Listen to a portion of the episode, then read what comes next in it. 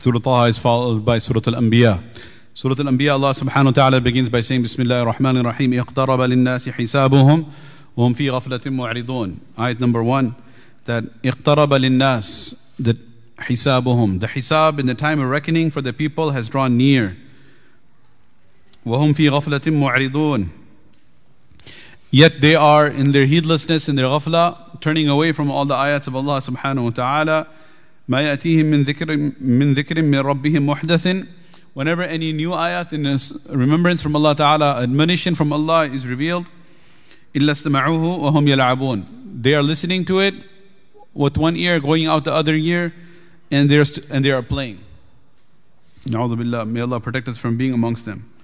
لاهية قلوبهم Their hearts are in ghafla, and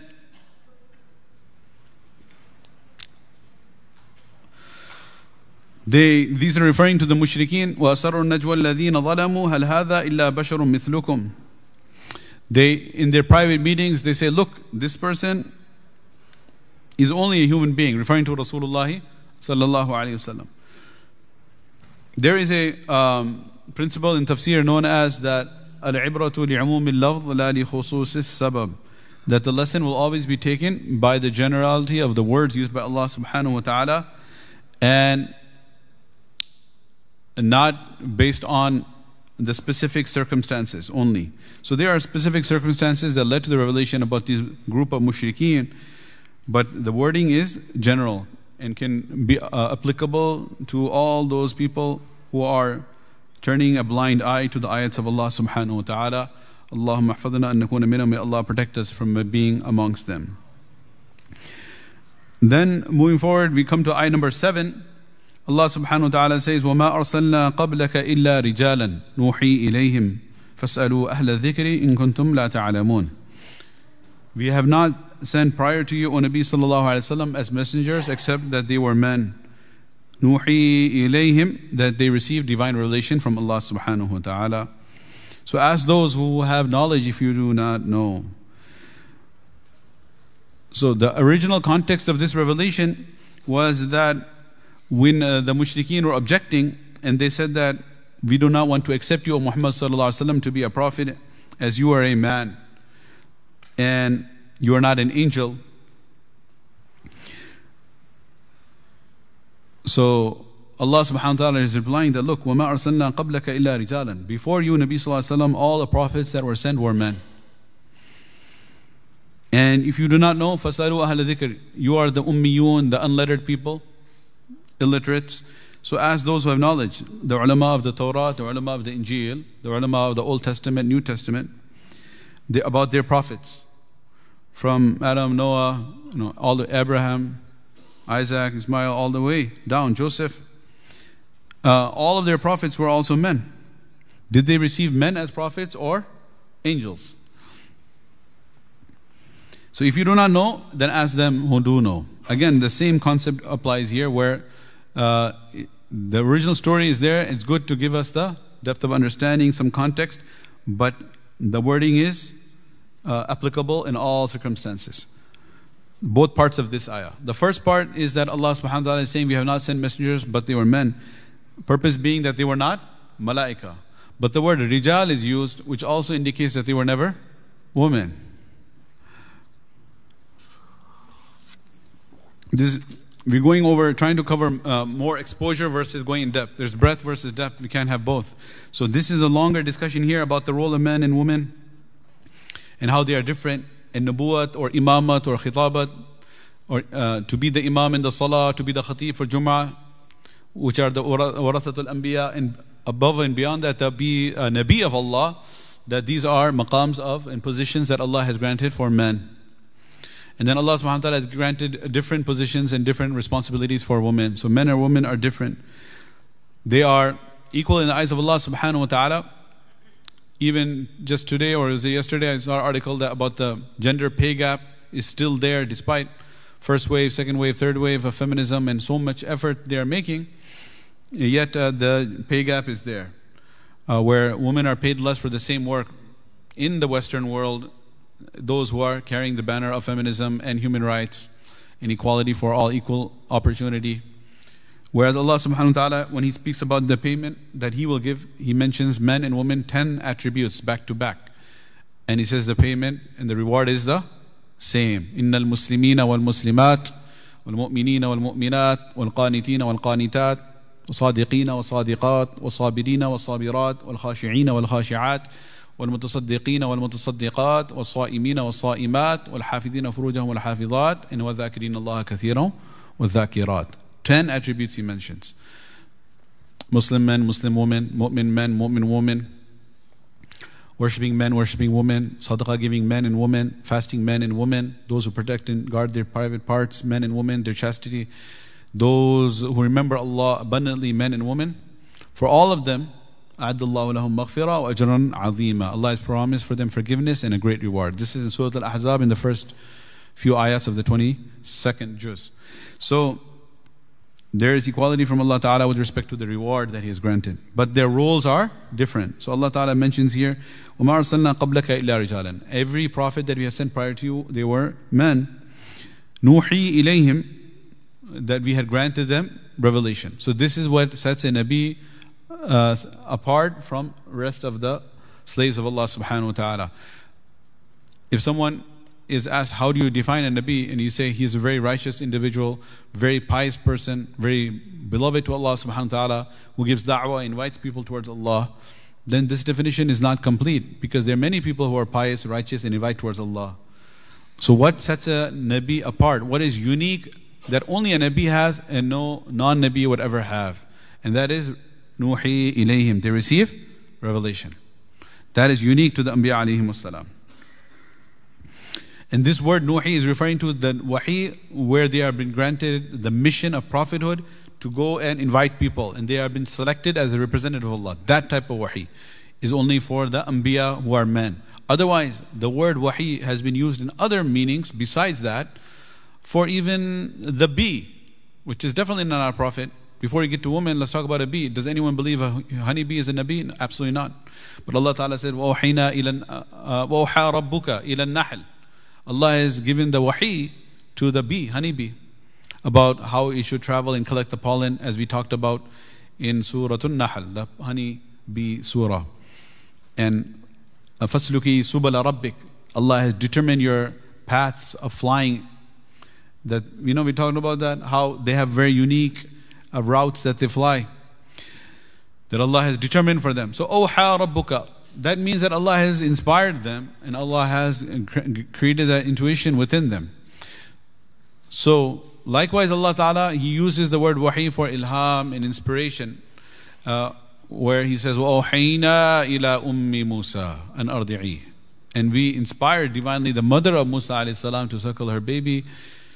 فَإِذَا خِفْتَ عَلَيْهِ And then when you're afraid and you hear the guards of Firaun approaching, snatching the boys to kill them. فَأَلْقِيهِ فِي الْيَمِّ Then throw him in the water, which is not really a good idea otherwise because it's quite dangerous to throw your baby in the water. If the soldiers take him, he will die a, a quick death in the water. Who knows how and when he will die a lingering death with the baby without milk it's not going to survive very long. And wild animals out there, crocodiles and other predators. فَقِي فِي الْيَمْ Then Allah Ta'ala says, وَلَا تَخَافِي وَلَا تَحْزَنِي Do not have any fear and apprehension what's going to happen to the baby and do not have any grief that you are leaving the baby or separated from the baby. Inna radduhu ilayki. I promise I will return the baby to you very soon. وَجَعِلُوهُ مِنَ الْمُرْسَلِينَ And I will make him a prophet on top of that. So if she would be taking care of her baby, that would be her responsibility as a mother. But what, what ended up happening? She got paid for that. Subhanallah. Just like now, may Allah protect all of our elders. But sometimes the elders are so handicapped, right? And then people get paid for taking care of their own parents and grandparents. You know how the system works. Everyone here is educated in the healthcare field, etc., are sitting here. Uh, so the government benefits they're taking care, which is a khidmah that they're supposed to.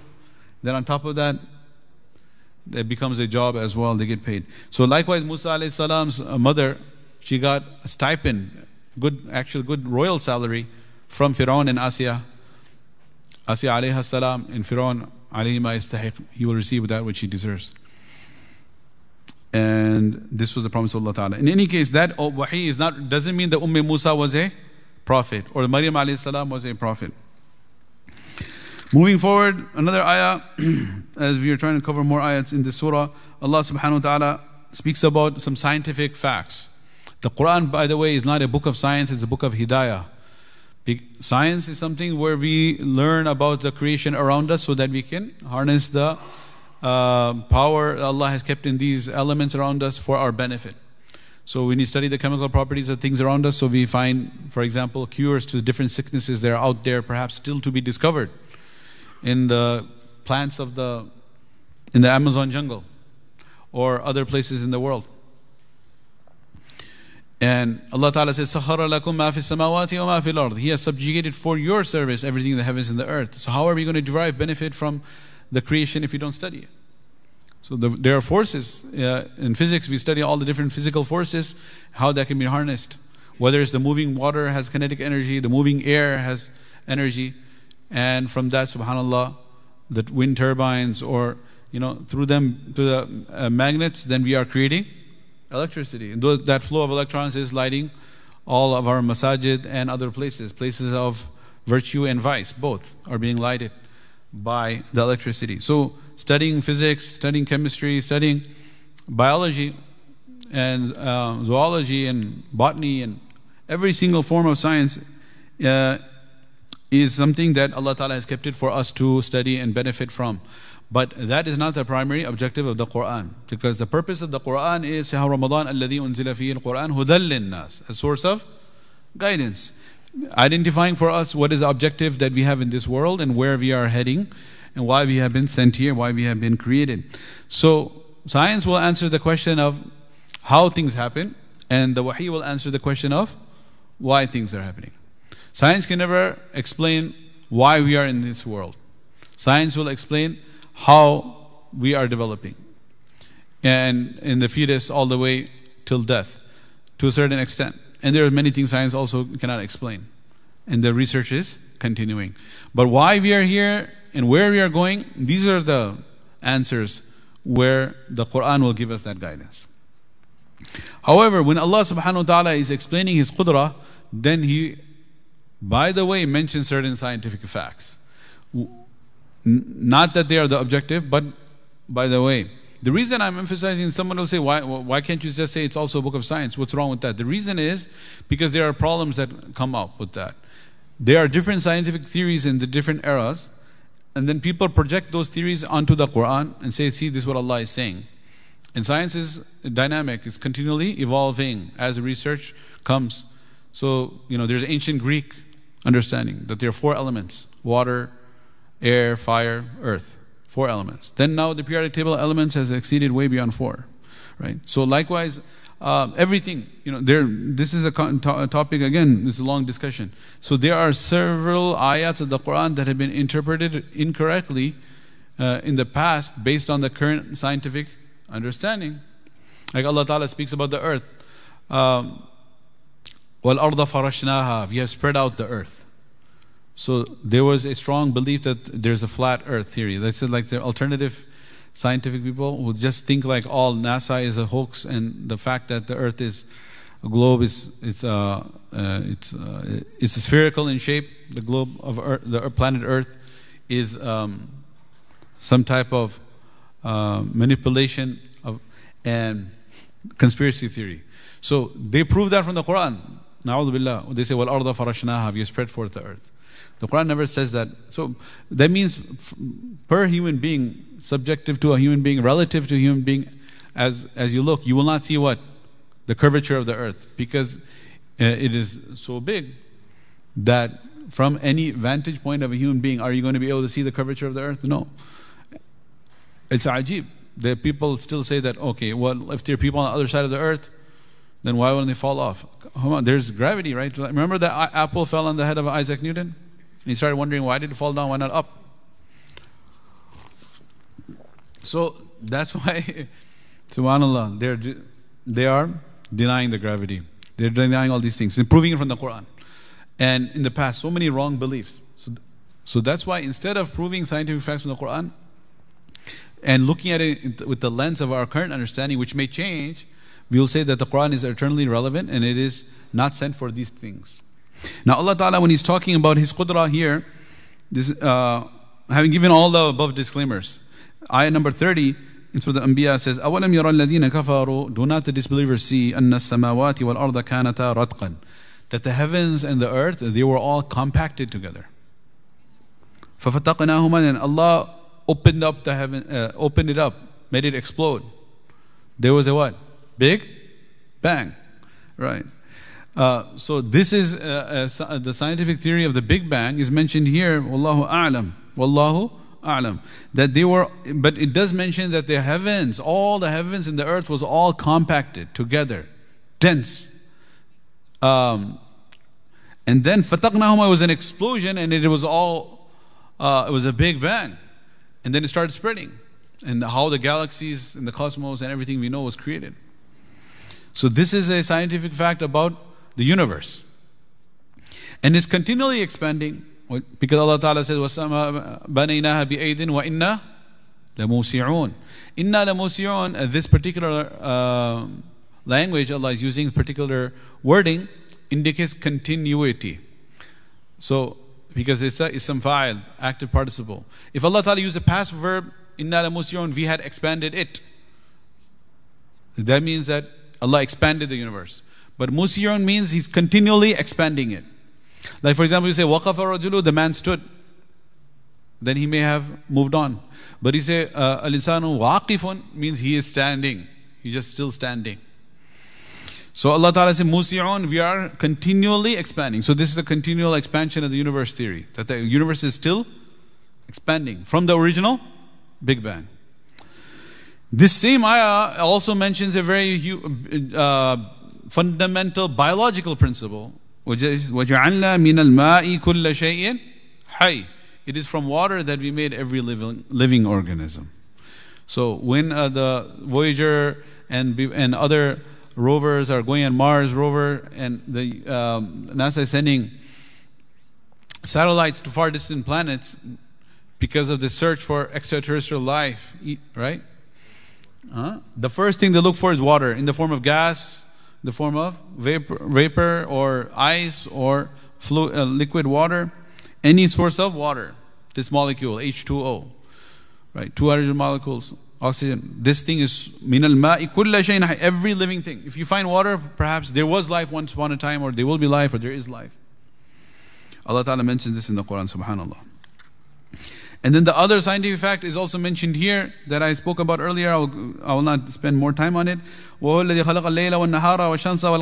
created the night and the day and the sun and the moon. كُلٌّ فِي فَلَكٍ يَسْبَحُونَ They are all uh, swimming in their orbits that Allah has determined for them. There's another false theory that people say that the earth is the actual center of the of the universe. Because Allah Ta'ala says that the shams, tatlu, it rises in the east, sets in the west. Even in English till today, we still say sunrise, sunset.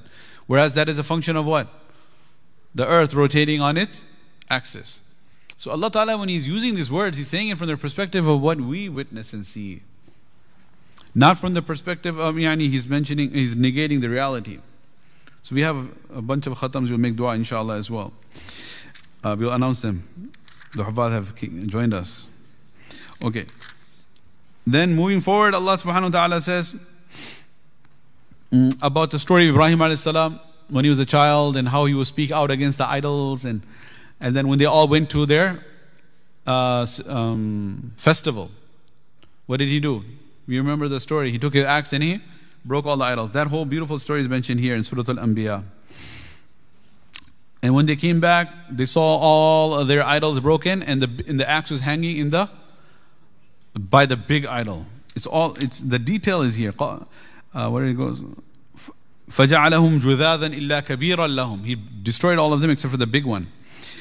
قالوا من فعل هذا بآلهتنا Who did this to our gods? إنه لمن الظالمين. He is a great transgressor, oppressor, unjust. He has committed injustice.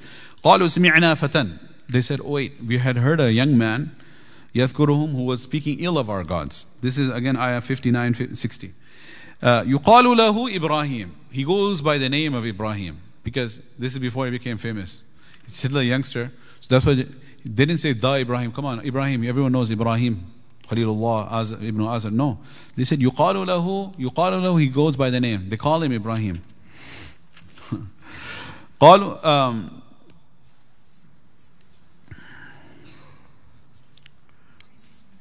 you know when, when they were young like with respect to Salih alayhi salam they said um,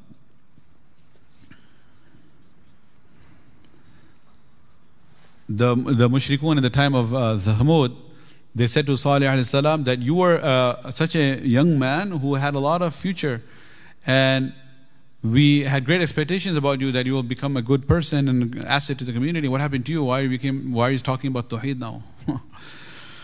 uh, there's a very beautiful ayah about that.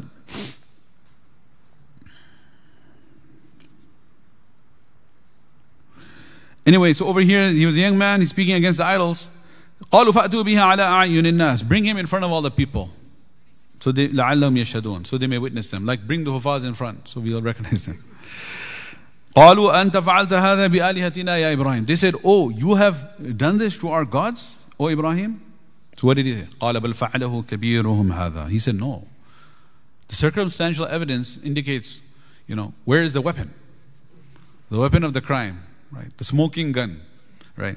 So the weapon is, right? You have to find what? The motive and the weapon, right? In the absence of alibi, there's no one who can testify he was not present at the scene of the crime. This is how you lead to conviction, followed by sentencing. Anyway, so over here he says, uh, look at the weapon. قال بل فعله كبيرهم هذا. This big God here, idol, he has it. فاسألوهم, ask him, in كانوا ينطقون, if they can speak. What is the beautiful art of debate and, and beautiful way of explaining the masala, masala of tawheed. فرجعوا إلى أنفسهم They went back and started thinking. This is pretty scary what happens here. It's very tragic. First, what happens is that they realized. They actually saw the truth. And they believed in Tawheed for a few seconds though. Uh, so they said, فَقَالُوا إِنَّكُمْ أَنْتُمُ الظَّالِمُونَ They said to themselves, oh, you are doing so much zulm. This boy is speaking the truth. These gods will not benefit us. They thought they realized Tawheed for a few moments. ثم نكسوا على رؤوسهم Then they turned around on their backs, on their heels. Right? لقد علمت ما هؤلاء ينطقون. They said, Hey, Ibrahim, don't. Why are you mocking our gods? You know they do not speak. قال فتعبدون من دون الله ما لا ينفعكم شيئا ولا يضركم. Then he said, Are you worshiping besides Allah that which cannot benefit you, cannot harm you? أف لكم. ولما تعبدون من دون الله أفلا تعقلون. Woe unto you and what the gods you worship besides Allah do you not understand. So they said, قالوا حرقوا burn him, let's burn him. وانصروا آلهتكم and help your gods. There's a narration here, Ibn Kathir rahmatullahi mentions, جمعوا حطبا كثيرا جدا. They gathered a lot of firewood. You know how much firewood? This became a religious act of aiding the gods. Such that حتى إن كانت المرأة لتمرض فتنظر إن عوفيت أن تحمل حطبا لإحراق إبراهيم that if a woman would get sick, even from those times, the woman had the habit of making mannat and nazar. So if a woman got sick, she would say, Oh Allah, or, or gods, oh big God, or small gods, the ones that got beaten up and broken down. All of those false gods. If you grant me shifa and cure, then on your behalf I will carry, I will cut firewood and take it to the, uh, the pile of firewood that will burn your enemy, Ibrahim longer.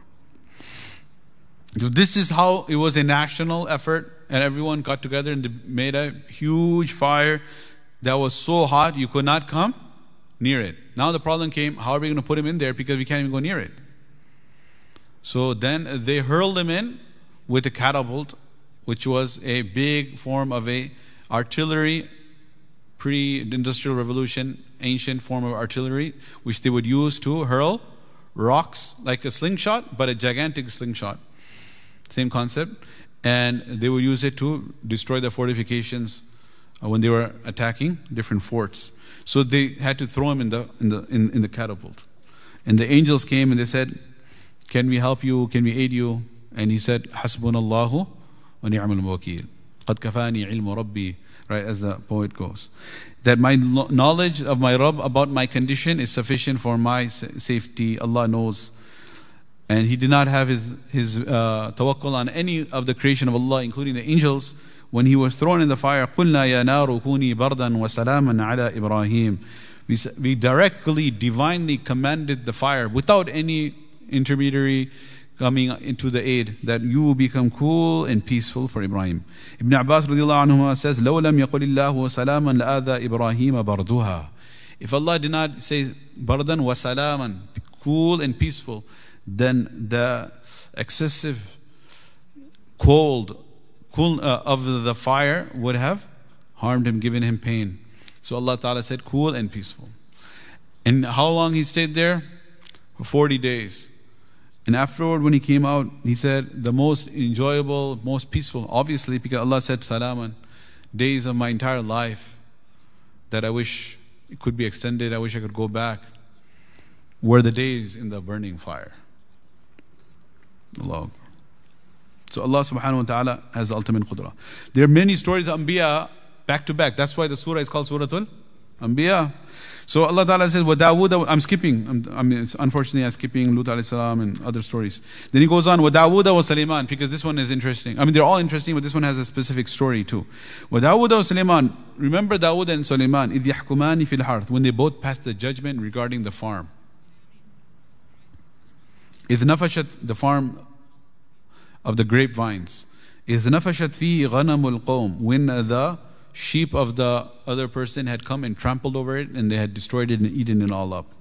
وَكُنَّا لِحُكْمِهِمْ شَاهِدِينَ We were witnessing their judgment. فَفَهَّمْنَاهَا سُلَيْمَانَ And we granted deeper insight and wisdom to the son, Sulaiman alayhi salam. وَكُلَّنَا آتِينَا حُكْمًا وَعِلْمًا Both of them, father and son, had wisdom and ilm, but Allah had granted special insight and wisdom to Sulaiman alayhi salam. So what is this story?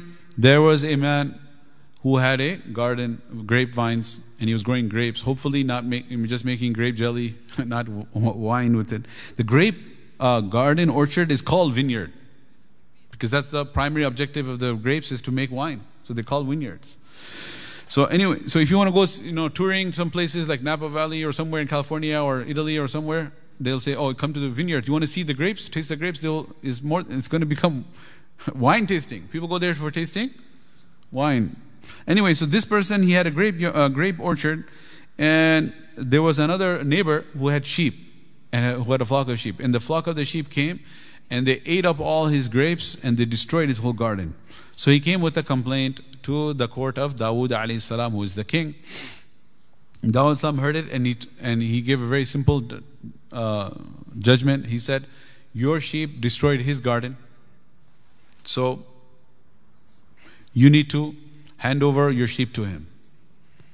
So just hand over all the sheep to the one whose garden was destroyed. And then that judgment was made, and then uh, the, uh, they were they had to accept it because the king made the judgment. Ya Dawudu inna ja'alnaka khalifatan fil ard. He was the khalifa of Allah in the earth. He was the king. Yes, he was a young boy with a slingshot and killed Jalut, and there's a long story how he, from a soldier, infantry soldier, private in the army of Talut, he ended up becoming the king. When they were going out of the court, they met uh, Sulaiman outside. He said, what, what happened? Because the one person, which one? The shepherd, of course, he was quite sad. He lost all his sheep. He said, What happened? He said, No, this is the case. My sheep, it's not even my fault. They went over that side. Yeah, it's your fault. Why didn't you control them? But anyway, he said, They ate up the, the orchard and now I'm, I lost them all. So Sulaiman heard it. Then he said, I have another idea. Let's go back and see if we can appeal the court the decision. So they went to the appeal court. Who is the judge in the court of appeals? Dawud Same character comes back. Then they went there, and, uh, and said, he mentioned the. He said, "Oh my dear father, I have another option. Perhaps if you, if it makes sense to you." What did he say? Um, Something else would be more kind for uh, the shepherd. تدفع الغنم إلى صاحب الزرع لينتفع بذرها ونسلها وصوفها وتدفع الأرض إلى صاحب الغنم. He says basically the problem with this is that uh, the, um, the sheep are gone from the shepherd. He loses them forever. Whereas uh, you'll say he lost his grapes too. Yeah, but the grapes will come back. The graves are going to come back. Aren't they going to come back?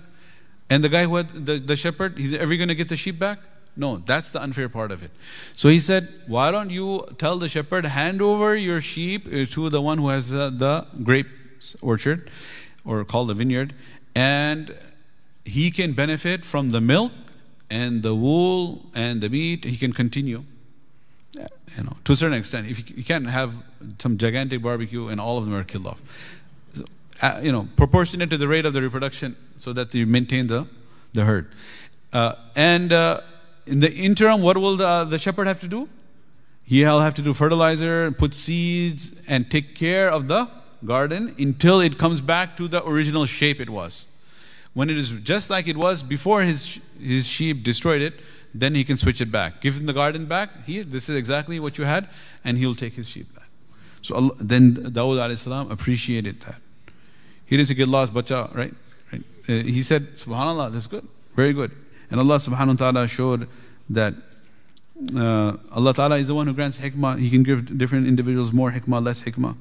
So he, you know, this is the nature. Every teacher, true mukhlis teacher, is never jealous of his student. Because whatever the student achieves, it is inshaAllah a sadaqah jariyah for the teacher. That's the reason Nabi Sallallahu doesn't have a teacher. Because his greatness will never be attributed to any teacher. His greatness is given to him directly by Allah, allamani rabbi, my Lord directly taught me, fahsana ta'lim. He gave me the best education. And likewise, a father is never jealous of his son, provided he's on his fitrah. Because anta wa you and whatever you have, your wealth, all belongs to your father. Dawud was not jealous of Sulaiman alayhi salam. Then uh, over here, all the scholars of Tafsir mentioned that since you're talking about Sulaiman Islam and his judgment, there's a Sahih hadith in Imam Bukhari mentions, Marwa al-Bukhari fi Sahih Nabi Sallallahu Alaihi Wasallam mentioned, there were two women, they had two babies, and they had put them together, and the wolf came. Just, there's a real wolf here. In the story of Yusuf salam, the wolf came and took and killed Yusuf salam. That was which one? The fake wolf. Uh, uh, uh and over here there was a real wolf. Uh, but wolves were around. The reason is because uh, Yusuf, uh, Yaqub al-Islam is the one who gave them the idea. When they said, come, oh father, can you please send Yusuf with us to play? They were just going to put him in the well and figure out some story alibi, right? But what happened? What did the father say? I'm afraid a wolf may take him away when you are busy with your sports. So they're like, wow, that's a good idea. So anyway, so they were, this was a, we, we understand from the stories that it was perhaps not uncommon occurrence. Hopefully it wasn't common occurrence, but not uncommon occurrence. So uh, over here, a wolf came and he really, unfortunately, snatched one of the babies, took it away. So now there's one baby left. Now these are like not just babies, but uh, that are big, um, couple months. They are infants, so they are very similar.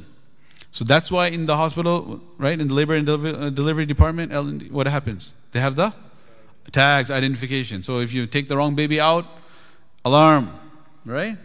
So now you have one baby there, and both of them are saying, This baby is mine. So this baby is mine. They're fighting. Now we didn't have uh, DNA genetic uh, testing, to, right? So subhanallah. Uh, so they, they came they came back to the court. He's the king, he's the chief justice and appellate court justice, local justice, he's the one justice. They came to him, Dawud alayhi salam, and they said, he, you know, the wolf took your baby, and she's the, there was a uh, older one and a younger one. So Dawud alayhi salam saw both of them, and he saw and he thought that the older one is more likely the, the mother because she's of age of having babies. لأن الصغيرة لا تلد في الغالب. The younger one was so young, she was a very young mother. She didn't look like a typical mother. She seemed like she's too young to be a mother. So the older one was more of a childbearing age. So based on that circumstantial evidence, he judged in the favor of the older one. Again, they were passing by.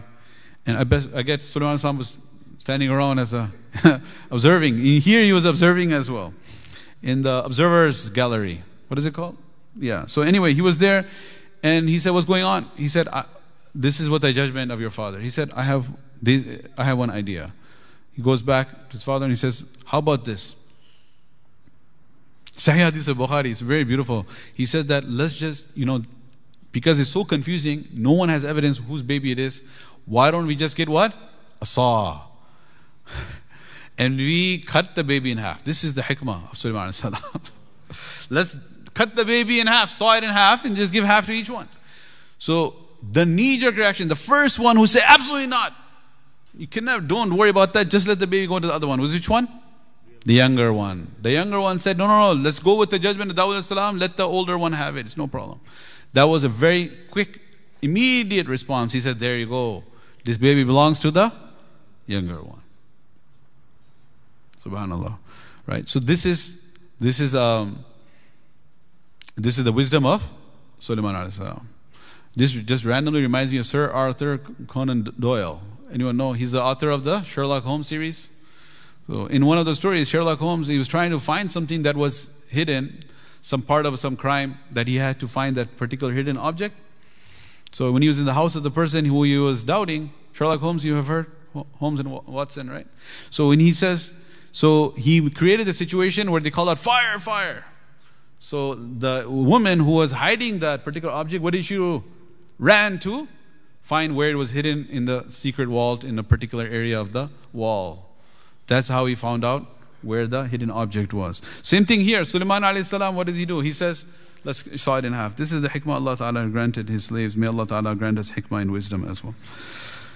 Then Allah subhanahu wa ta'ala speaks about the story of Ayub alayhi salam and Yunus alayhi salam. I had covered this before. And at the end, Allah subhanahu wa ta'ala reminds us uh, that in this, uh, in this surah is the famous ayah, وَمَا أَرْسَلْنَاكَ إِلَّا رَحْمَةً لِلْعَالَمِينَ Ayah 107. Our Nabi Muhammad sallallahu alayhi wasallam, Allah subhanahu wa ta'ala sent him as a mercy for the worlds.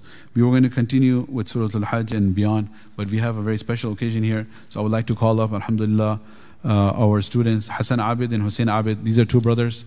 Uh, mashallah, you can come forward. They finished reciting the Quran. This is khatam number one. We have four khatams here. All right. So Hassan Abid, Hussein Abid, their family, mashallah, moved from uh, California from Los Angeles. And then we have number two, Ahmed Nawaz and Zahid Nawaz, right? These uh, two brothers, they also moved here um, from uh, Wisconsin. Their father is here, mashallah, with us, Dr. Ubaid Nawaz. Then we have Saad Nawaz and Amjad Nawaz, third khatam. Uh, so, Alhamdulillah, uh, these are also from the same family. They're six, right? Six brothers. All six are Hafiz? Five. Five. Sixth one is in Hifz. Yeah, mashallah. Five, six brothers, uh, mashallah. Uh, five are Hafaz, and the sixth one is doing Hifz, believe it or not. Uh, so, uh, mashallah, their father is Dr. Ubaid Nawaz, oncologist from um, Wisconsin. And mashallah, their mother is also in fourth year Alima course. Yeah, fourth year Alima course here, along with, I think she's doing her third master's degree. mashallah, on the side. Uh, while raising six sons. MashaAllah, MashaAllah. May Allah protect them from nazar and hasad. May Allah Ta'ala grant them qubuliyah. Hassan Abid Hussein Abid, their, their sister also graduated here as an alima, and she's the one who is doing the programs. Their father moved from Los Angeles. Then we have Wajid Nawaz and Yusuf Ahmad, right? Yusuf is Ibn Azimuddin, my, my nephew, and we have Wajid. He is from your, yeah, okay, so, okay, there's five Nawaz brothers tonight. Allah Akbar. Okay, MashaAllah. Wajid Nawaz, mashallah, and Yusuf ibn Azimuddin, Mufti Azimuddin, mashallah. The thing is, uh, you know, uh, in our um, Ansar meetings, we've been talking about this, that there are so many families that have moved here from different states. Just today after Fajr, one brother, he moved from a particular state. He said, I've been here, I just randomly happened to talk to him after Fajr today. Said, Salam. He said, seven months I'm here. And all of us are guilty. No one said salam to him. So there are so many, he has no social circle. And he, he was just like, oh my God, today you said salam to me. Then he told me, at the end, he said, seven months no one said salam to me. And Nabi Sallallahu told us, to salam ala man arafta man lam. You must say salam to the one you know and the one you do not know. So I'm more guilty than anyone sitting here. Uh, how are we going to solve this, create that community brotherhood is one idea we had is maybe once a week after Isha, after Ramadan, we should just uh, uh, perhaps like um, introduce a particular family. They are brothers here who have moved from New York, from Florida, from Tampa, from California, from Texas, from all over for the madrasa, for the environment. The brother walking in from Tampa. Huh? North Dakota, Dr. Sabir. Yeah, so there's so many people from East Coast, West Coast are here, and we need to recognize their sacrifices, that they uprooted themselves and they moved here. May Allah reward them. So, Alhamdulillah, uh, we will uh, just make a brief dua. You already had your dua. So, Subhanallah, this is uh, um, this is an opportunity where Allah Subhanahu wa Taala, Nabi Sallallahu Alaihi Wasallam said, "Man khatama al-Quran thumma da'a." Whoever completes the Quran and makes dua, man ala du'ai arba'atu alaf malak. Four thousand angels Allah Taala sends uh, to say Ameen. So the du'as are accepted. Alhamdulillah, they had their respective du'as, but we, we want to benefit from it. That's why we're doing uh, a, a, short du'a together. Bismillah ar-Rahman ar-Rahim. Alhamdulillah. Alhamdulillah Rabbil Alameen. Allahumma salli ala Sayyidina Muhammad wa ala ali Sayyidina Muhammad wa barik wa sallim. اللهم بارك على محمد وعلى ال محمد وبارك وسلم اللهم اجعلنا عند ختم القرآن من الفائزين اللهم اجعلنا عند ختم القرآن من الفائزين اللهم اجعلنا عند ختم القرآن من الفائزين اللهم أنس وحشتنا في قبورنا. اللهم ارحمنا بالقرآن العظيم. واجعله لنا إماما ونورا وهدى ورحمة. اللهم ذكرنا منه ما نسينا وعلمنا منه ما جهلنا. وارزقنا تلاوته آناء الليل وآناء النهار. واجعله لنا حجة يا رب العالمين. والله these young حفاظ يا رب العالمين. The five brothers and the two brothers and the one uh, ya rab al all of these hufadh ya rab al alamin wallah accept them and their parents ya rab al accept their family members ya rab al O Allah, accept their teachers, Ya Rabbil Alameen. O Allah, make them a source of inspiration for the rest of our youth, Ya Rabbil Alameen. O Allah, O Allah, O Allah, grant them istiqamah and steadfast and straight path. O Allah, grant them ilm and amal and taqwa and, and, and O Allah, O Allah, forgive all of their sins and forgive our sins as well, Ya Rabbil Alameen. O Allah, allow all of us to make multiple khatams in this month of Ramadan and throughout our lives, Ya Rabbil Alameen. O Allah, strengthen our relationship with your Quran, Ya Rabbil Alameen. O Allah, O Allah, these multiple khatams taking place uh, that are uncountable and we cannot even keep track of them. Oh Allah, this is from your sheer mercy, Ya Rabbil Alameen. Oh Allah, in this bygone era, in this bygone land, far away from the land of Makkah and Medina, oh Allah, oh Allah, that we are witnessing such scenes, oh Allah, this is your sheer fadl and mercy upon us, Ya Rabbil Alameen. Allow us to be grateful for these blessings before they may be snatched away from us, Ya Rabbil Alameen. Do not deprive us because of our, oh Allah, ingratitude, Ya Rabbil Alameen. Oh Allah, allow us to end the month of Ramadan oh, more, more strong, Ya Rabbil Alameen. And O Allah, allow the 10 last days to be the best days, Ya Rabbil Alameen. O Allah, grant us the ability to make sunnah or at least nafal i'tikaf for some days and nights, Ya Rabbil Alameen. O Allah, allow us to worship you on Laylatul Qadr, Ya Rabbil Alameen. Do not make us mahroom of ibadah on Laylatul Qadr, Ya Rabbil Alameen. O Allah, O Allah, accept everyone who is sitting here so long after Taraweeh because of their deep uh, love for your book and passion to understand what you have revealed upon us, Ya Rabbil Alameen. Allow us to study the tafsir of the whole Quran, Ya Rabbil Alameen, and to benefit from all of the pearls of wisdom that you have granted us, and, O oh Allah, to be able to implement them in our lives. Subhana rabbika rabbil izzati amma yusifun, wa salamun ala al-mursaleen, alhamdulillah. Ameen, Rabbil Alamin. Jazakum Allah khair.